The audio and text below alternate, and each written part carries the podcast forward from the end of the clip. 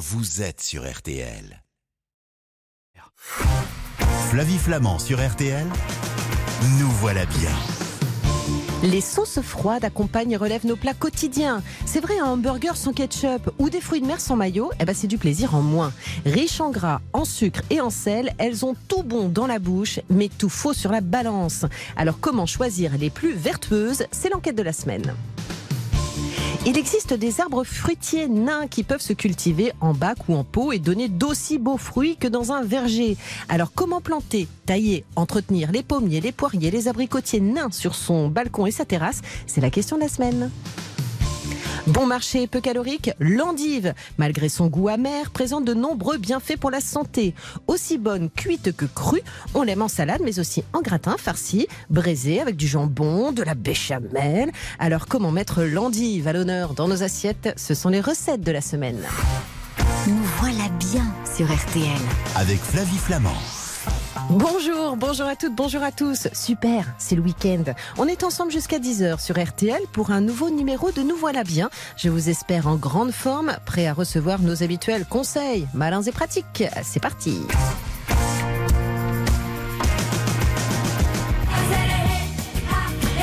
Une chanson d'été, ça. C'est un grand tube de l'été, Last Ketchup avec The Ketchup Song que chante aussi notre amie Patricia Chiropoulos. Bonjour Patricia. Bonjour. Vous êtes journaliste à 60 millions de consommateurs. Le numéro de novembre est en kiosque. Alors évidemment, on en consomme, on aime les sauces froides. Mais avec vous aussi, on va en apprendre davantage et peut-être changer d'opinion à leur sujet. Dites-moi, pour les maillots industriels, quelle huile est utilisée? Alors l'huile traditionnelle, c'est donc celle de tournesol. Oui. Bon, on sait qu'il maintenant il en, il en manque pas mal, donc euh, de plus en plus en fait c'est l'huile de colza qui est utilisée Hmm. et j'allais dire c'est tant mieux Pourquoi? Parce que c'est meilleur pour la santé parce qu'en fait son équilibre entre les acides gras oméga 3 et oméga 6 est mieux pour la santé parce qu'on manque en fait d'oméga 3 et celle-ci en apporte justement. D'accord, donc privilégier en tout cas les euh, maillots à l'huile de colza. Mais quel reproche fait. on peut leur faire aux maillots aux industriels? À part Bah, qu'elles sont on- pas bonnes. Oui, mais enfin, on s'en doute, c'est que c'est très très gras en fait. En Ah. gros, pour une portion de 20 grammes, hein, ce qui est la moyenne, on a 14 à 16 grammes de matière grasse. Donc évidemment, Mm. c'est beaucoup trop. Mais mais il y en a aussi des allégés, non? Oui, alors c'est vrai, de plus en plus, on en trouve des allégés. Mais j'allais dire, c'est pas forcément celle que l'on va conseiller pour plusieurs raisons. C'est Mm. d'abord euh, à la place de l'huile, ben, ils mettent de l'eau, donc déjà, et aussi on- il y a beaucoup d'additifs, beaucoup plus que dans une mayonnaise traditionnelle. D'accord, ok. Bah oui, enfin en gros, c'est des émulsifiants, des épaississants, des choses comme ça. Ok, alors la, la mayonnaise que vous pouvez conseiller est celle que, que vous nous déconseillez à tout prix? Alors, déjà, aucune ne remporte dans notre euh, Mm. palmarès hein, une note supérieure à 13,5 sur 20, ce qui n'est pas extra. Mauvais Mais j'allais élève. dire que c'est pas, voilà, parmi les autres Moyen. familles des sauces, oui, c'est moyen. En tout cas, bah, celle de la mayonnaise d'Amora, en fait, euh, arrive en tête de notre classement. Alors qu'inversement, bah, la plupart des mayonnaises allégées, justement, bah, sont en queue de classement. Hein, et bah, aussi Amora, d'ailleurs, et aussi, par exemple, celle de Casino. D'accord, donc on peut avoir euh, allégée, on évite. une marque qui est meilleure élève et, et- et pire élève Voilà, euh, en fonction de, de la mayonnaise. Exactement. Dites-moi, le ketchup aussi, c'est quoi la différence entre un ketchup et un tomato ketchup? Oui, alors le tomato ketchup, en fait, d'ailleurs, c'est la majorité hein, de ketchup qu'on va trouver en rayon. C'est une appellation euh, qui est réglementée. C'est quand l'extrait sec de tomate dépasse 6% du produit. Mais comme je vous le disais, la plupart des ketchup que l'on trouve sont des tomato ketchup. Donc c'est mieux parce qu'il y a plus de tomates, quoi. Voilà, exactement. Donc globalement, c'est c'est quand même riche en, en tomates. hein. C'est Mhm. plutôt un bon produit d'ailleurs. D'accord, ok. Mais alors, ça- il, il est très bon quand on le fait soi-même, je pense. Mais euh, euh, le ketchup, c'est moins calorique que la mayo? Ah oui, alors euh, entre ketchup, mayonnaise, même les sauces barbecue, c'est le moins calorique. En gros, ça apporte 100 kilocalories par 100 grammes, même si on va pas avaler 100 grammes. hein. Mhm. Alors qu'une mayonnaise, c'est à peu près 6 fois plus calorique. Donc, D'accord. euh, rien à voir. hein. Et Oui. en termes d'additifs et d'édulcorants un peu douteux dont vous nous avez parlé pour la mayo? Alors oui, autant le ketchup, ben, lui, il s'en sort plutôt très bien. Beaucoup de ketchup ne contiennent absolument pas d'additifs. Mhm. Certains, les allégés, contiennent des édulcorants, hein, ce qui est normal, on va dire. Mais vraiment, euh, le ketchup, pour ça, est plutôt bon élève, ouais. D'accord. Et le ketchup allégé? Bah, le ketchup allégé, justement, contrairement aux mayonnaises allégées, ce n'est pas compensé par plus d'additifs. Donc, effectivement, édulcorant, mais à part ça, c'est tout. Donc, même allégé, donc d'ailleurs, les ketchup qui sont allégés en sel et en sucre hein, Mhm. sortent plutôt bien de, nos, de notre classement. D'accord. Et le ketchup bio, moi j'en ai un. Franchement, il est à tomber par terre. Ça s'appelle l'incroyable Ah, ketchup. Je voilà. tiens à le dire. Mais vous, vous le connaissez? Ah bah oui, parce qu'il arrive en tête. hein. Ah bah voilà, Eh ben, il est délicieux, il est Ouais, hyper bon. Vous, vous avez cherché dans un magasin bio. Alors donc ça veut dire qu'il a toutes les qualités requises? Oui, ben effectivement, quitte à choisir. Alors il est plus cher que les autres, Ouais, hein, ça on doute, mais c'est vrai que c'est vraiment de la bonne qualité de tomate, pas d'additifs, il est bio, donc c'est vrai qu'il a finalement peu de reproches. Oh bah très bien. Et, et le pire alors, donc des ketchup, allons-y gaiement. Bon, allez, eh ben écoutez, le pied. Alors, on va dire que c'est moins mauvais que d'autres sauces. Hein. Ce sont, bah, c'est par exemple celui de la marque Repère de, de Leclerc, hein, qui arrive vraiment, en- il a 11 sur 20, ce qui est pas non plus euh, affreux, mais enfin, on lui reproche surtout c'est d'être euh, trop salé. Ouais. Et la marque Auchan aussi, qui est pas terrible. Trop salé également. C'est Ok. ça, le principal reproche. Ok, on va se retrouver dans un instant, euh, Patricia Chiropoulos, parce que on va continuer à parler des sauces euh, froides. C'est marrant parce que vous avez mené l'enquête alors que vous, vous n'en consommez pas. J'avoue. C'est pas votre truc. Non, mais c'est bien. Non, mais c'est bien, mais c'est vrai que c'est un truc pour tous les enfants, pour les gourmands en général. Et puis quand on commence à, oui, exactement. Mais quand on commence à, à, à, à- à s'en servir, je dirais, à en mettre dans sa cuisine, on a du mal à s'en passer. Il y a un côté addictif quand même. hein. Tout à fait. Bah, salé sucré, ça marche très bien pour l'addiction. hein. Eh ben exactement. Donc ça fonctionne très bien, mais pourtant ce sont des petites bombes caloriques et Mm. pas que. On continue notre conversation dans un instant parce qu'il y a un truc qui cartonne aussi, c'est la sauce barbecue. Et puis ensuite, on ira faire un tour dans le jardin avec euh, notre ami Pierre euh, Nessman. Et puis ensuite, on parlera cuisine et on parlera de l'endive. Voilà. Ce sera dans un instant. C'est le programme de Nous voilà bien ce samedi matin. À tout de suite. Flavie Flamand sur RTL, nous voilà bien. Nous voilà bien sur RTL. Avec Flavie Flamand. Alors, on va parler de l'endive en fin d'émission avec Sonia Esguignan. Vous allez voir, elle va vous donner envie de cuisiner l'endive. Et ça vous changera de l'endive au jambon qu'on avait à la cantoche avec de la flotte tout autour. Là, c'était comme une sorte de petit bateau d'endive et c'était pas terrible. Mais bien cuisinier, c'est un régal. On parlera également des arbres fruitiers nains que l'on peut cultiver chez soi. Ils sont petits, mais ils fournissent des fruits. Et puis là, pour l'heure, on parle des sauces avec notre invitée Patricia Chéropoulos.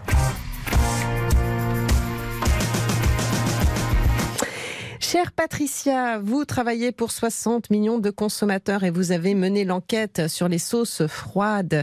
Euh, et le numéro de novembre est en kiosque. J'invite nos auditeurs à découvrir justement euh, cette enquête et euh, ces bonnes et mauvaises notes hein, que vous attribuez donc aux différentes maillots, ketchup, mais également sauce barbecue. C'est quoi la sauce barbecue? C'est un peu du ketchup amélioré? En quelque sorte, parce que c'est également une base de tomates Mm. à laquelle est ajouté du vinaigre, euh, des oignons, des extraits d'anchois, mais aussi du sucre et du sel. Alors qu'est-ce qu'on on- on doit lui préférer euh, le ketchup quand même en termes de composition ou pas? Ah oui, oui, nettement. En fait, Ouais. le ketchup, c'est assez naturel, si je puis dire, hein, Mm. et surtout c'est qu'il n'y a pas d'additifs, alors que dans les sauces barbecue, c'est donc sucré et salé, ça on vient de le dire, Mm. et puis ça contient souvent des épaississants quand même, des émulsifiants, des choses comme ça. Donc euh, bon, préférons le ketchup au barbecue, c'est vrai. C'est souvent très sucré la sauce barbecue. Vous avez euh, distribué des bons et des mauvais points, on peut les connaître? Oui, en tout cas, c'est le grand écart, hein, parce que la Mm. meilleure, donc, bah, c'est la quintessence, l'incroyable barbecue. Ah bah Encore voilà, toujours. voilà, Bon, toujours, alors elle est qu'elle délicieuse. à le Elle est bio, elle est bio, et elle a donc 16,5 sur 20. Elle est super Alors- bonne, hein, c'est horrible. Alors qu'à l'autre bout, euh, beaucoup moins appétissante, hein, c'est celle de Lidl, qui a D'accord. 5,5 sur 20 euh, dans notre classement. Mais on s'en rend compte aussi, je trouve, au au niveau, pas simplement le goût, quoi, mais au niveau de la consistance, euh, il y a quand même une vraie différence, hein, je trouve. Bah, c'est vraiment aussi la quantité de tomates, c'est la Bah, quantité de matières sûr. premières qui est mise en œuvre. C'est vrai que quand il y a plus d'épaississement et plus de choses comme ça, oui, évidemment, on sent clair. en, en bouche, tout à fait. La sauce soja, tiens, ça, on s'en sert de plus en plus dans la cuisine. Euh, comment elles sont fabriquées? Alors en fait, c'est des graines de soja qui sont fermentées et auxquelles ensuite on ajoute de l'eau et puis euh, aussi du sel, beaucoup de sel. Alors là, oui, Trop de là, sel. là, là, on va dire que c'est bon. J'en parle beaucoup depuis le début, mais là, on va dire que c'est- vraiment ce qui explose, euh, c'est dans les, les sauces soja et plus encore les sauces soja sucrées, qui Oui. sont aussi les plus salées. Ce sont des bombes. Oui, c'est vrai, c'est Ah vrai, paradoxalement. Bah, la plus salée, pour vous donner une idée, elle contient euh, pas loin de 2 grammes pour 10 grammes de sauce, ce qui est énorme. Ah ouais, d'accord, ok. Ouais, c'est ça. Incroyable. Mais et, c'est quoi d'ailleurs le, le, besoin euh, de sel par jour? Oui, ben, le besoin, c'est les recommandations, c'est 5 grammes de sel par jour. D'accord. Ça veut dire qu'on est au moins au tiers des apports recommandés par jour avec euh, une portion de cette hmm. sauce soja. Il y en a des, des allégés aussi. Alors les, les, sauces soja que vous pouvez euh, nous conseiller? Alors effectivement, en tête, même si les notes sont pas extra, hein, c'est par exemple la Kikoman je pense mmh. qu'on dit comme ça, mmh. qui est une sauce soja à teneur en sel réduite, qui est donc qui est bien placée. Il y a le jardin bio aussi qui sort bien. Et inversement, comme je vous le disais, c'est celle qui est donc extrêmement. Une les sauces sucrées sortent pas bien parce qu'elles sont sucrées et salées. D'accord, ok. Euh, on n'a pas parlé des prix. Enfin, on a parlé des prix euh, du, du, bio, hein, des incroyables qui euh, qui le sont, mais qui sont évidemment plus chers que le reste. Quelles sont les sauces froides les plus chères et les moins chères? Alors, les moins chers, globalement, c'est le ketchup. Il sort en moyenne vraiment à 2, 3, on en trouve même à moins de 2 euros. Euh, là, on parle en kilos. Hein. Et inversement, donc justement, bah, les sauces soja dont on parlait sortent très cher, puisqu'il y en a une qui culmine à plus de 24 euros le litre. Oh. Même si on ne boit pas un litre, on n'achète pas par litre. Enfin, c'est cher. Euh, c'est quand même cher, oui, oui. Bon, c'est une préparation qui est un peu plus complexe, hein, mais ça ressort vraiment euh, de façon claire parmi les sauces les plus chères, ouais. Donc on dit vive le ketchup, si j'ai compris, c'est celle qui sort euh, qui sort du lot. S'il faut choisir, s'il faut choisir, on va dire voilà.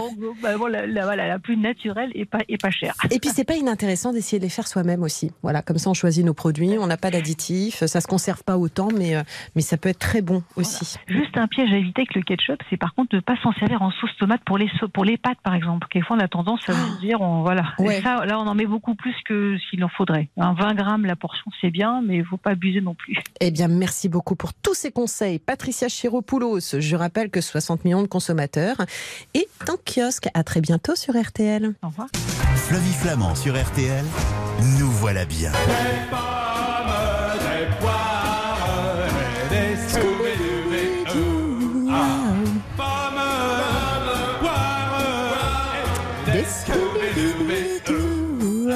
Bonjour Pierre Nesman. Bonjour Flavie, bonjour à tous. Vous allez bien? Très bien. Bon, vous êtes paysagiste, rédacteur en chef adjoint de Rustica, pratique en kiosque actuellement, qui a un dossier sur les fruitiers à planter maintenant. C'est maintenant que ça se passe, dont les fruitiers nains. Et eh oui, effectivement, c'est le moment de les planter, c'est l'automne et c'est la pleine période pour faire les plantations au jardin. Et mais alors justement, même quand on a un petit jardin, un petit balcon et tout, on peut avoir des arbres fruitiers nains? Et oui, oui, tout à fait. Et ils rencontrent d'ailleurs actuellement un grand, grand succès parce que c'est vrai que euh, ont euh, une silhouette qui est assez compacte, petite évidemment. Mm. Ils ont un attrait décoratif par la floraison, que ce soit les abricotiers, les pommiers, les fleuristes. Et puis bien entendu, on va joindre l'utile à l'agréable avec justement la production de quelques fruits. Est-ce qu'il y a une version naine de tous les arbres fruitiers euh, qu'on connaît? Alors, il en existe beaucoup et de plus en plus actuellement. Alors, quand on parle d'arbres fruitiers nains, effectivement, il faut bien penser que ce sont des essences qui ont été créées ou qui ont été sélectionnées pour leur croissance qui est naturellement modérée. C'est-à-dire que les rameaux vont pousser beaucoup moins, ils sont beaucoup plus courts, les feuilles sont beaucoup plus rapprochées. C'est ce qui va donner justement cette silhouette très compacte à ces, euh, à ces essences-là. Mais ça fait des fruits nains? Non, alors justement, c'est ça l'intérêt, c'est que vous avez une forme qui est plutôt ramassée, compacte, petite, mais les fruits ont un calibre, une saveur et un aspect qui est tout à fait similaire hmm. aux essences qu'on va cultiver dans un verger. Alors combien ça mesure ça? Écoutez, il faut compter environ entre 1 à 2 mètres. Ah, quand même. Ça dépend évidemment des variétés. Bah, c'est pas énorme 2 mètres. Hein. Ça fait euh, hmm. la hauteur d'une personne, un peu, un peu plus. En général. D'un grand homme. D'un grand homme, évidemment, voilà. Euh, en général, c'est 1 mètre 20, 1 mètre 50. Ça, c'est quand on les cultive, euh, évidemment, dans un jardin en pleine terre. Si on les cultive dans un pot, évidemment, il faut compter la hauteur du pot en plus. Mais ce qui est intéressant, c'est que c'est pas forcément la hauteur qui, qui, qui compte, c'est aussi l'envergure. C'est le développement que va prendre cet arbre fruitier. Et évidemment, il faut l'envisager, surtout quand il s'agit d'un balcon ou d'une terrasse, euh, qu'on se retrouve pas envahi par un arbre qui peut prendre de l'ampleur, quoi. C'est ça que vous nous dites. Voilà, exactement, effectivement. Et donc on a euh, euh, profils d'arbres. Hmm. Les pommiers, les poiriers ont plutôt tendance à pousser à la verticale, donc ils sont plutôt étroits. les fruitiers à pépins comme pêcher, noyaux, enfin les abricotiers, nectarines hmm. vont s'étaler un petit peu plus, vont prendre un petit peu plus de place. Et on peut aussi les, les palisser. Moi j'adore les agrumes. Et voilà, et tout ce qui est agrumes, alors là aussi, elles vont se développer plutôt en boule. Ça fait des petits arbres bien, bien mmh. réguliers. Mais attention, quand on est euh, en climat froid, il faut les rentrer en hiver. D'accord. Euh, ça, c'est important de le dire parce qu'on on peut facilement les faire pousser sur son balcon ou sur sa terrasse. On est d'accord. C'est-à-dire que ce sont des arbres fruitiers qu'on met à l'extérieur. Oui, effectivement, ce sont des plantes qui vont pousser dehors. Et donc, euh, ce sont des plantes qui, comme je le disais, euh, n'ont pas de. En fait, ils ne sont pas traités particulièrement. Hein. Ils n'ont pas de, de nanifiants ou de produits particuliers ou de protocoles de culture particuliers. Ils sont vraiment. Euh, ils ont vraiment une croissance très modérée, très compacte, de manière tout à fait, tout à fait naturelle. Ok, d'accord. Mais ils sont productifs ou pas? Parce que moi, je veux bien avoir mon, citronnier nain, mais je voudrais des citrons. Alors, ils sont productifs. Mm. Évidemment, mais euh, bon, et vous pensez bien, Flavie, qu'on euh, ne va pas obtenir des rendements comme si on était sur des arbres normaux dans un, dans un verger. Ah, moi, je voulais faire ma récolte. mais vous allez pouvoir faire votre récolte, mais attention, on est dans des proportions euh, bah, qui sont à l'échelle de l'arbre. Pour mm. vous donner une idée, hein, un arbre, un pommier ou un poirier, vous allez pouvoir récolter dès la deuxième année. Donc ça produit assez vite une quinzaine de kilos de, de fruits.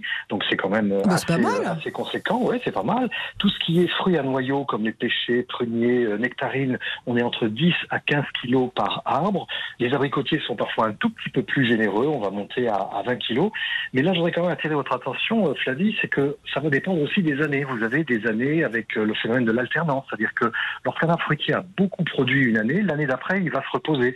Il se peut aussi qu'il y ait des questions d'environnement climatique. Il suffit qu'il y ait un coup de gel au printemps ou un été un petit peu chaud et sec comme on l'a eu cette année. Là, on risque d'avoir une récolte un petit peu plus, euh, un petit peu plus modérée. On se retrouve dans un instant, Pierre Nesman, pour la suite de Nous voilà bien. Flavie Flamand sur RTL, Nous voilà bien. Nous voilà bien sur RTL. Avec Flavie Flamand. Dans un instant, on va parler de l'endive avec Sonia et Sgulian. Et vous allez voir, on va avoir envie d'en manger. Euh, mais pour l'heure, on parle des arbres fruitiers avec Pierre Nesman. Mon cher Pierre, rien à voir avec la choucroute, mais les endives, ça pousse euh, bizarrement ce truc-là, non? Oui, ça pousse bizarrement. En fait, l'endive, c'est une racine que l'on va récolter en automne, que l'on va mettre dans une pièce obscure. Et c'est le, bourgeon qui va démarrer, que l'on va consommer, que l'on appelle l'endive. Mais qu'est-ce que c'est bon J'adore ça. Bon, c'est pas notre sujet avec vous, parce que vous, on est plutôt sucré. Parce que, en fait, les légumes, parce qu'on parle des fruits, là, mais les légumes, on en parlera quoi Au printemps prochain, c'est ça? Oui, on va parler des légumes un peu euh, hein. nains, des légumes qui poussent en pot ce sera plutôt au printemps parce que là, évidemment, on va vers l'hiver, c'est pas la belle saison. Ok, ça marche. Euh, dites-moi, vous nous expliquez qu'on pouvait avoir quand même un bon rendement. Alors, on va pas faire 50 000 pots euh, de confiture, euh, voilà, et, et 10 000 tartes dans la, dans la saison avec nos arbres fruitiers, mais néanmoins, ça fonctionne. Et donc, il y a un certain rendement. Mais je peux les consommer, ces fruits, en fait, ils sont bons? Ah oui, absolument. Les, fruits sont tout à fait similaires, hein, que ce soit en, en, aspect, en saveur, en couleur. Quand vous avez des abricotiers, c'est des vrais abricots c'est pas de la déco. C'est pas de la déco, c'est vraiment le plaisir d'avoir sur sa terrasse, eh ben, de produire, le plaisir d'avoir des, arbres fruitiers et puis de produire et de manger quelques fruits qui proviennent eh ben, de sa propre euh, production. Donc c'est maintenant que je le fais Oui. Que je le mets en terre, que je le plante Je vais faire ça ce week-end. Voilà, c'est le moment de le planter. L'automne, c'est le moment mmh. où on plante les arbustes et les arbres fruitiers notamment. Alors vous allez les trouver chez les pépiniéristes, vous allez en trouver en, à racines nues chez les pépiniéristes, vous allez en trouver en container dans les jardineries. Donc pour les planter, euh, Flavie, un grand trou quand vous êtes au jardin, vous allez mettre euh, du terreau euh, mélangé à la terre de votre jardin, vous plantez. Si vous êtes sur un balcon ou une terrasse, vous allez utiliser un grand pot. Alors au minimum 50 cm d'envergure, parce que ce sont des, plantes qui ont faim, qui ont besoin de pas mal de mm. terre pour se développer et produire des fruits, donc minimum 50 cm, un bon terreau que vous allez mélanger avec de la terre de jardin, deux tiers de terreau que vous achetez dans le commerce et un tiers de jardin que vous allez récupérer euh, dans, dans un jardin, quelques poignées de cornes torréfiées, la corne c'est un engrais que l'on va mélanger à la terre de jardin, vous plantez, vous arrosez et le tour est joué. Et l'année prochaine, ça devrait commencer à fleurir. Il n'y aura peut-être pas la première récolte, mais en tout cas, il y aura quelques fleurs. D'accord. Alors maintenant, j'ai une question à vous poser parce que vous m'avez expliqué qu'il fallait les rentrer. Donc là, par exemple, je vais les planter, mais, euh, mais, mais je les laisse encore dehors vu les températures? Oui, absolument. Tout à l'heure, on parlait des agrumes, vous savez, citronniers, orangers, qui sont des plantes méditerranéennes qui redoutent le froid. Donc ces plantes-là, effectivement, on les cultive dans des pots et il va falloir les rentrer dans les, en climat froid, les rentrer sous abri pendant l'hiver pour les ressortir au printemps prochain. En revanche, tous les autres, hein, les pommiers, les poiriers, pruniers, abricotiers, pêchers, tout ça, ça reste dehors sans aucun problème. Ils vont euh, supporter l'hiver et ils vont continuer à pousser normalement comme s'ils étaient euh, au jardin euh, dès l'année prochaine. Donc il n'y a que les agrumes que je rentre, mais il faut que j'attende quelle température? Alors, il faut que les agrumes, elles ne gèlent pas. C'est-à-dire que dès qu'il fait 0 degré, ça frôle les 0 degrés, elles commencent à avoir froid. C'est des plantes assez frileuses. Donc dès que la température baisse à 2-3 degrés, vous les protégez avec un voile d'hivernage ou bien vous les rentrez dans une pièce suffisamment claire, une véranda, une Alors, il faut, si vous il en faut de la lumière. Il faut de la lumière, effectivement, protégé du gel, mais à la lumière et euh, dans une situation un peu aérée, pas trop confinée. Mais il faut qu'il fasse chaud ou pas? Non, une justement, pièce ils ont chauffée, hein. Exactement, pas. Ils n'ont pas besoin d'avoir de la chaleur. C'est des plantes d'orangerie, donc en hiver, il faut pas que ça gèle, Mm. 2-3 degrés, mais il faut pas non plus qu'elles se retrouvent à 15 degrés. euh, c'est pas, c'est pas nécessaire. Ok, donc ils ont besoin de soleil, ils ont besoin de lumière. Et comment je les entretiens? Je les arrose? Alors oui, quand ils sont en pot, bien entendu, sur une terrasse ou un balcon, il faut les arroser. Donc Mm. ça, on va le faire à partir du mois de mars jusqu'à la fin du mois d'octobre, début du mois de novembre. Attention, en hiver, surveillez quand même. Il ne faut pas que le terreau se dessèche, donc arroser de temps en temps aux arbres fruitiers qui sont en pot. Et puis, il faut leur donner à manger. Au printemps, février-mars, vous leur donnez un engrais organique, des semis euh, décomposés ou de l'engrais granulé pour arbres fruitiers que vous mettez en février-mars. Et puis ensuite, il faut refaire un apport d'engrais en juin, parce que en juin, c'est le moment où les fruits sont en train de se former, en train de- de- d'arriver à maturité. Donc, c'est à ce moment-là que la plante a besoin d'éléments nutritifs. Donc, un nouvel apport d'engrais euh, dans le courant du de juin. Pierre, quand il pleut vraiment, qu'il drache, comme on disait, euh, et qu'on a des plantes en pot comme ça, on a des arbres fruitiers en pot, et qu'il y a vraiment de l'eau dans le pot, voyez, et qu'on sent que la terre, elle, elle n'en peut plus, quoi. Qu'est-ce qu'on fait? Ouais. Alors, il y a deux choses. Déjà, vous enlevez la soucoupe si jamais vous avez une soucoupe, que l'eau stagne dans la soucoupe. Et deuxième chose, il est très probable que le trou de drainage qui est au fond du pot soit obstrué par des racines. Et dans ce cas-là, vous soulevez votre pot, vous prenez un tournevis et vous introduisez le tournevis dans le trou de drainage pour perforer à nouveau les racines ou les petits bouchons qui s'est formé de manière à ce que le terreau s'assainisse. Il faut surtout pas, comme vous dites, que le terreau soit gorgé d'eau. C'est pas, Faut pas une que ça flotte, zone- quoi. Ah non, Ouais. il faut pas que ça flotte. C'est pas une zone marécageuse. C'est pas des plantes aquatiques. Bah oui, c'est ça. Et parfois, je trouve qu'on voit les feuilles tout à coup qui jaunissent, euh, et, et c'est la pluie, quoi. C'est pas, c'est pas un, enfin, c'est un arrosage naturel, mais euh, mais trop, euh, trop conséquent. Exactement. Ça, ça peut être dû à un excès d'eau. Très bien. Et dernière question, faut que je les taille ou pas? Non, parce que justement, les arbres fruitiers euh, qui sont plutôt nains ont des croissances assez, assez, assez réduites. C'est pas nécessaire de les tailler. En tout cas, il faut pas être un grand spécialiste et avoir des compétences pour les tailler. Ce qu'il faut faire, c'est aérer le centre de la couronne. C'est-à-dire quand vous avez beaucoup de rameaux, vous supprimez les rameaux. On va supprimer ceux qui sont qui se dédoublent, ceux qui se croisent. Mm. Et puis moi, j'ai un petit truc. On va euh, couper les rameaux et on va couper les rameaux qui poussent vers l'intérieur de la plante et on va garder les rameaux qui regardent le jardin, qui poussent vers l'extérieur, vers le jardin. Mm. Donc c'est les rameaux qui regardent le jardin. Je trouve que cette euh, image est Mhm. assez euh, amusante et ça permet de bien comprendre que l'arbre va pousser vers l'extérieur et non pas à l'intérieur. Merci beaucoup, Pierre. C'était super Merci, intéressant, comme d'habitude. Est-ce que je devais parler d'un livre, dites-moi, parce que je suis en train de regarder. Mais euh, hein Effectivement, mon dernier ouvrage, mon, alors mon jardin s'adapte au changement climatique. exactement, aux éditions de la Chaux. Exactement. Je vous embrasse. À bientôt, Pierre. À bientôt. Flavie Flamand sur RTL, nous voilà bien. Pourtant la ligne, je mets mes au régime, je dîne d'une endive et d'un petit biscuit. Mais il n'y a rien à faire pendant la nuit entière. Alors, Dalida, on l'apprend, dîner d'une endive et d'un petit biscuit. Voilà. Bon, Sonia Esgulian, moi j'ai besoin d'autre chose quand même. Mais oui, mais c'est un petit bijou, là, cette musique. Mer- Merci, je ne connaissais pas. Eh ben moi non plus. Soyez la bienvenue. Vous êtes cuisinière, Merci. auteur, journaliste. Je conseille votre page Instagram. Vous y faites souvent référence à l'émission et à ma petite personne. Donc je vous en remercie, ma chère Sonia. Dites-moi, l'endive, c'est l'endive ou c'est le chicon? Ah, bah les ch'tis ont tout à fait raison de l'appeler chicon, parce que son nom botanique, c'est Chicorium intibus. En fait, son vrai nom, c'est Wicklouf, parce qu'elle est née en Belgique. Et en, Wicklouf. Belgi- et en flamand, ça veut dire feuille blanche. Ok. Quand elle, voilà, elle est arrivée en France sous le nom d'endive de Bruxelles, mais les ch'tis l'appellent presque, c'est eux qui ont raison, chicon. Ma chère Sonia, Oui. maintenant qu'on sait qu'on parle du chicon, eh ben, je vous propose qu'on se retrouve dans un instant sur l'antenne d'RTL. Ok? Ok. À tout de suite. Flavie Flamand sur RTL, nous voilà bien. Nous voilà bien sur RTL. Avec Flavie Flamand. On en mangeait à la cantine et ça n'était pas folichon, folichon. Souvenez-vous, c'était, euh, ça flottait en fait hein, dans le plat et c'était euh, entouré de jambon et de béchamel et c'était l'endive que l'on appelle également le chicon.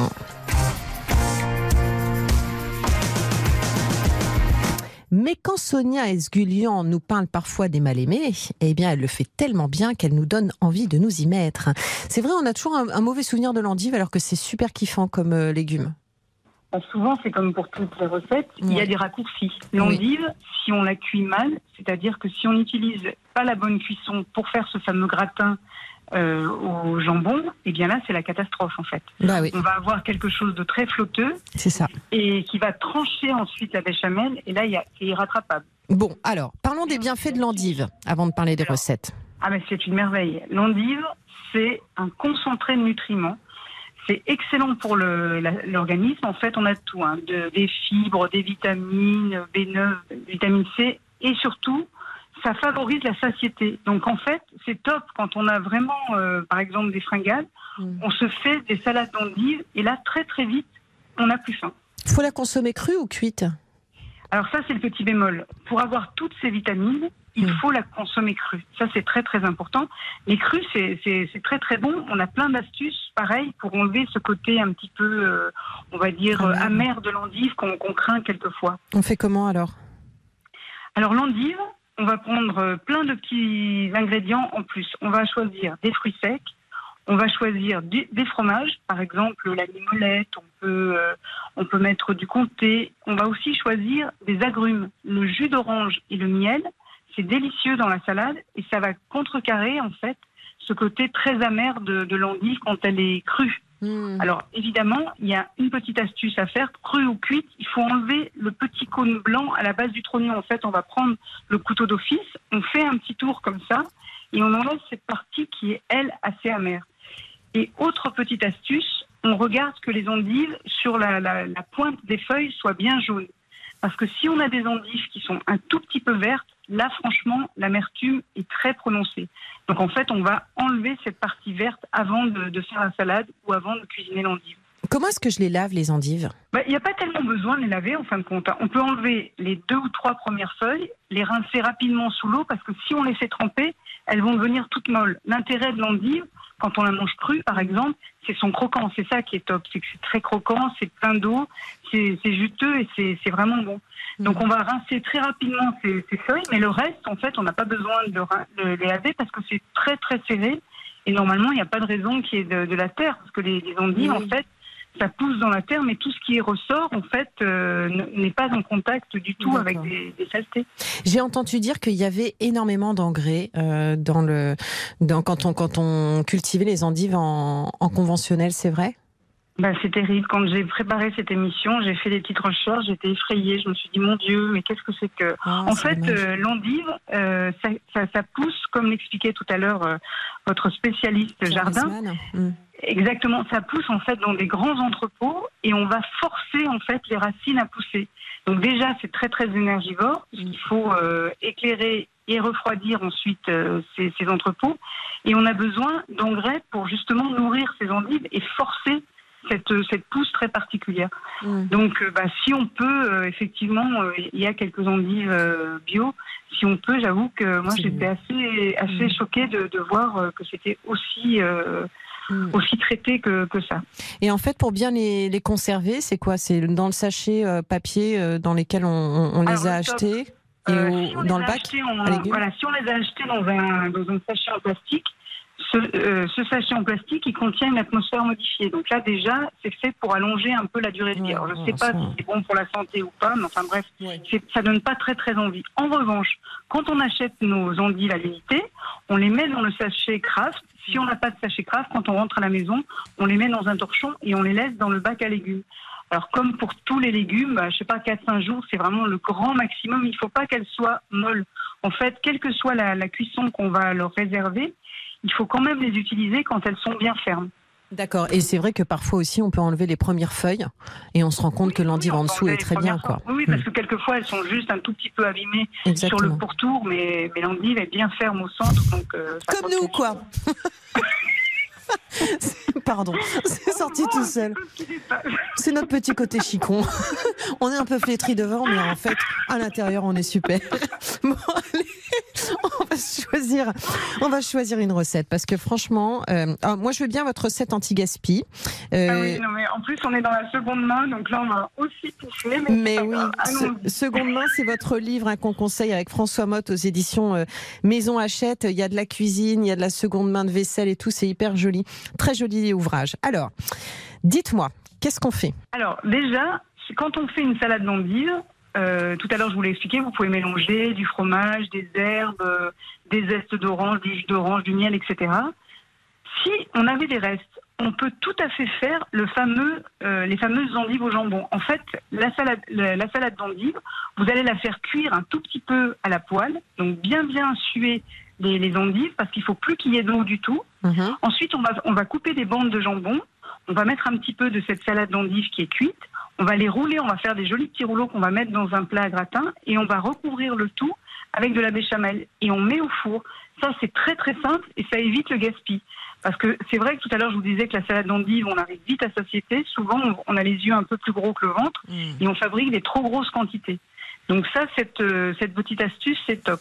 La salade d'endive, on peut aussi la faire. euh, On la connaît avec euh, les mentales, par exemple, mais on peut la faire de plein de façons différentes. Moi, je mets des fruits, des Ah ben, des- on peut- d'autres on peut imaginer, On peut, Ouais, plein- c'est ça. on peut imaginer. euh, en fait, ça peut être une salade. Comme souvent, c'est une salade complète. On peut ajouter plein Ouais. plein de choses. Quand on a, euh, je sais pas moi, par exemple un reste de poulet, on peut mettre tous les, les fruits qu'on a sous la main et d'autres légumes aussi. On peut mélanger. Ça se marie, euh, par exemple, très très bien. euh, moi, je sais pas. euh, Qu'est-ce qu'on pourrait mettre bah, Moi, je mets beaucoup d'agrumes en fait. C'est ça que, que, que j'aime. Et les quartiers aussi. Vous pouvez mettre des petits segments d'agrumes. Ça, c'est très très Mm. bon dans, dans la salade. Eh, dis donc, on va se refaire une émission sur les agrumes. Oh, J'adore Ah bah parler d'agrumes avec vous. C'est pour bientôt, ça Quand est-ce qu'on peut faire ça? Ah C'est quand là, la ça saison des agrumes? hein. Ça Ah, bah, attends. commence. On va pouvoir, on va pouvoir. On va prendre date avec vous pour parler des agrumes parce que c'est toujours un plaisir. Bon, alors comme d'habitude, on a papoté, vous et moi, et puis bien évidemment le temps file, hein, toujours en bonne compagnie.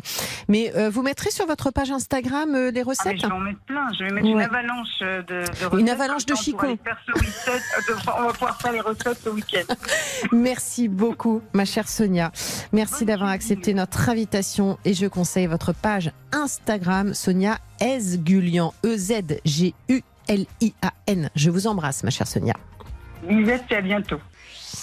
Nous voilà bien s'achève, mais se retrouve en podcast sur l'appli RTL et sur tous les sites partenaires. Et les recettes aux endives de notre chère Sonia sont sur sa page Insta, mais aussi sur RTL.fr. Je vous retrouve lundi à 20h pour Jour J, le magazine qui revient sur les grands moments d'actualité et ceux qui la font. Et puis samedi prochain, dès 9h15, pour un nouveau numéro de Nous voilà bien. Juste après les infos, c'est RTL qui vous régale. Passez un très bon week-end sur RTL. Je vous embrasse.